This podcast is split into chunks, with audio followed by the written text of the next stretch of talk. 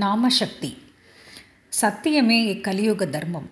ஆனால் இக்கலியுகத்தில் கைகண்ட பலனை அளிக்கவல்ல மற்றும் ஒன்று உள்ளது.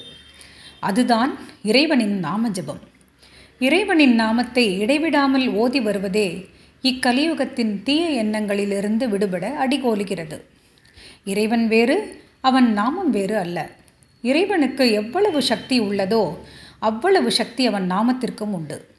கலியினால் ஏற்படும் கேடுகளை ஹரே ராம ஹரே ராம ராம ராம ஹரே ஹரே ஹரே கிருஷ்ண ஹரே கிருஷ்ண கிருஷ்ண கிருஷ்ண ஹரே ஹரே என்ற நாமாவளிகள் அழிக்க வல்லது. இப்படி சந்தோபனிஷத் வலியுறுத்தி உறுதிபட கூறுகிறது. இறைவனின் நாமத்தை கூற எந்த ஆச்சாரமும் வேண்டாம் சட்டதிட்டமும் வேண்டாம். நமது இஷ்ட தெய்வம் எதுவோ அதன் நாமத்தை இடைவிடாமல் ஓதி வருவதே மன நிம்மதி சந்தோஷம் நிறைவு உன்னத குணங்களை அளிக்கும். தவம் போன்றவை கிருதயுகத்தில் வேண்டுமானால் சாத்தியமானதாக இருந்திருக்கும். ஆனால் இக்கலியுகத்தில் அது அவ்வளவு எளிதான காரியம் இல்லை. நாம் பொதுவாக நமது விருப்பங்கள் நிறைவேறவில்லை என்றால் இறைவனை நம்ப மறுக்கிறோம். ஆனால் இப்படிப்பட்ட நமது விருப்பங்களுக்கும் கடவுளின் உண்மை நிலைக்கும் எவ்வித தொடர்பும் இல்லை. நம் உள்ளே அடங்கி கிடக்கும் தீய சிந்தனைகளே காலப்போக்கில் கெட்ட பழக்கங்களாக உருவெடுக்கின்றன. இது முன்பிறவிகளின் பலனாக வந்த வினைகளாகவும் இருக்கலாம். இப்பழக்க வழக்கங்களை இயந்திரம் போல் சாதனைகள் புரிவதால் மட்டும் அழித்துவிட முடியாது. நமது உள்ளம் இறைவனுக்காக கனிய வேண்டும் உருகி நெகிழ வேண்டும் அவனது திருநாமத்தின் சுவை புரிய வேண்டும். உள்ளன்போடு அவனை நெருங்கி அழைத்தால் நமது தீய குணங்கள் பொசுங்கி உள்ளம் தூய்மையடையும். நீ ஒரு தரம் ஹரே கிருஷ்ணா என்று கூறு உனது பாபங்கள் நசிகின்றன. மற்றொரு முறை ஹரே கிருஷ்ணா என்று கூறு நீ அவனுக்கு சொந்தமாகி வருகிறாய் என்று சைத்தன்ய மகாபிரபு கூறியுள்ளார். அதாவது இறைவனுடைய பெயரின் சக்தியை மகிமையை வலியுறுத்தவே அவர் அபிதம் சொல்கிறார். நமது தீய சிந்தனைகளும் செயல்களும் இறைநாட்டம் கொள்ளாமல் நம்மை தடுக்கின்றன. ஒரு சமயம் அந்த ஊருக்கு இறையருள் பெற்ற சாது ஒருவர் வந்தார். அவரை அந்த ஊரின் நாட்டாமைக்காரன் வணங்கி வரவேற்றான். நாட்டாமைக்காரனுக்கோ உண்மையில் ஆன்மீகத்தில் நாட்டம் இல்லாமல் இருந்தது. ஆனால் அவனுள் அடங்கியிருந்த தவறான எண்ணங்களும் பழக்கங்களும் சாதுவை நாடி அவரை தனக்கு வழிகாட்டச் சொன்னான். இறைவனின் ஒரு பெயரை கூறி வா என்று உடனே பதிலளித்து விட்டார். நாட்டாமைக்காரனுக்கோ அப்பதில் திருப்தி அளிக்கவில்லை. ஆன்மீக சாதனைகளுக்கு வழிகாட்டுவார் என்று அவன் எண்ணினான். எத்தகைய சாதனைக்கு அவன் தகுதியானவன் என்று அந்த குருவின் மனதிற்கு தெரிந்திருந்தது. இதற்கிடையில் அவனுக்கு ஜீரண கோரான் கோளாறுகள் ஏற்பட்டன. உடனே அவன் சாதுவை நாடினான். அவரும் அவனை தினந்தோறும் சிறிது இந்துப்பை அடிக்கடி சுவைத்து சாப்பிடுமாறு கூறினார். அவனும் அவ்விதமே செய்ய ஜீரணக் கோளாறு சிறிது சிறிதாக மறையத் தொடங்கியது. இதற்கிடையில் தீபாவளி பண்டிகை வந்தது. அன்றைய தினம் குழந்தைகளுக்கு இனிப்பு வகைகள் கொடுப்பதை சந்தோஷமாக நாட்டாமைக்காரன் செய்வது வழக்கம்.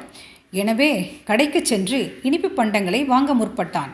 ஒரு கடையில் ஒரு இனிப்பை வாங்கி சுவைத்து பார்த்தான். அது ஒரே கரிப்பாக இருந்தது. இப்படி ஒவ்வொரு கடையாக பரீட்சித்து பார்த்தான். எல்லாமே அவ்விதமே இருந்தன. அவனோ ஒன்றும் புரியாமல் குழம்பினான். கருப்பிக்கு காரணம் அவன் பல நாட்களாக இந்துப்பை அவ்வப்போது சாப்பிட்டு நாக்கிலேயே கருப்பின் குணம் ஏறி இருந்தது கடைக்காரன் ஒருவன் அதை அறிந்திருந்தான். அதனால் ஐயா நீங்கள் சிறிது நேரம் இந்துப்பை சாப்பிடாமல் நிறுத்துங்கள். பிறகு தண்ணீரால் நன்றாக வாயை கொப்பளித்து விட்டு வாருங்கள். நாக்கை சுத்தம் செய்துவிட்டு பிற்பகலுக்கு மேல் வாருங்கள். லட்டு ஜாங்கிரி என்று எல்லாவற்றையும் சுவைத்து பாருங்கள் என்றான். நாட்டாமைக்காரனும் சில மணி நேரம் இந்துப்பை சாப்பிடாமல் இருந்துவிட்டு தண்ணீர் விட்டு வாயையும் நன்றாக கொப்பளித்துவிட்டு ஆலோசை ஆலோசனை கூறின கடைக்காரனிடம் சென்றான். இப்பொழுது ஒரு இனிப்பு பண்டத்தை எடுத்து சுவைத்து பார்த்தான். என்ன ஆச்சரியம்! அது இப்பொழுது இனிப்பாக இருந்தது. அச்சமயம் பார்த்து சாது அங்கு வந்து சேர்ந்தார். அப்பனே உன் அஜீரண கோளாறால் ஒரு புதிய அனுபவ பாடம் கற்றுக்கொண்டிருக்கிறாய் என்றார். நாட்டாமைக்காரனுக்கு ஒன்றும் புரியவில்லை. நான் இறைவனின் நாமத்தை ஓதிவா என்றபொழுது அது உனக்கு அவ்வளவு எடுப்பாகப்படவில்லை.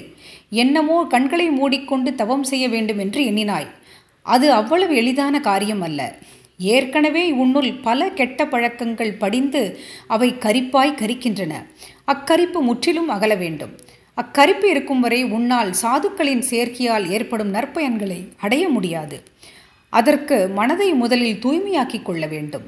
உள்ளத்தில் படிந்துள்ள கரிப்பை போக்கி மனதை தூய்மைப்படுத்த இறை நாமமே இனிப்பான மருந்து.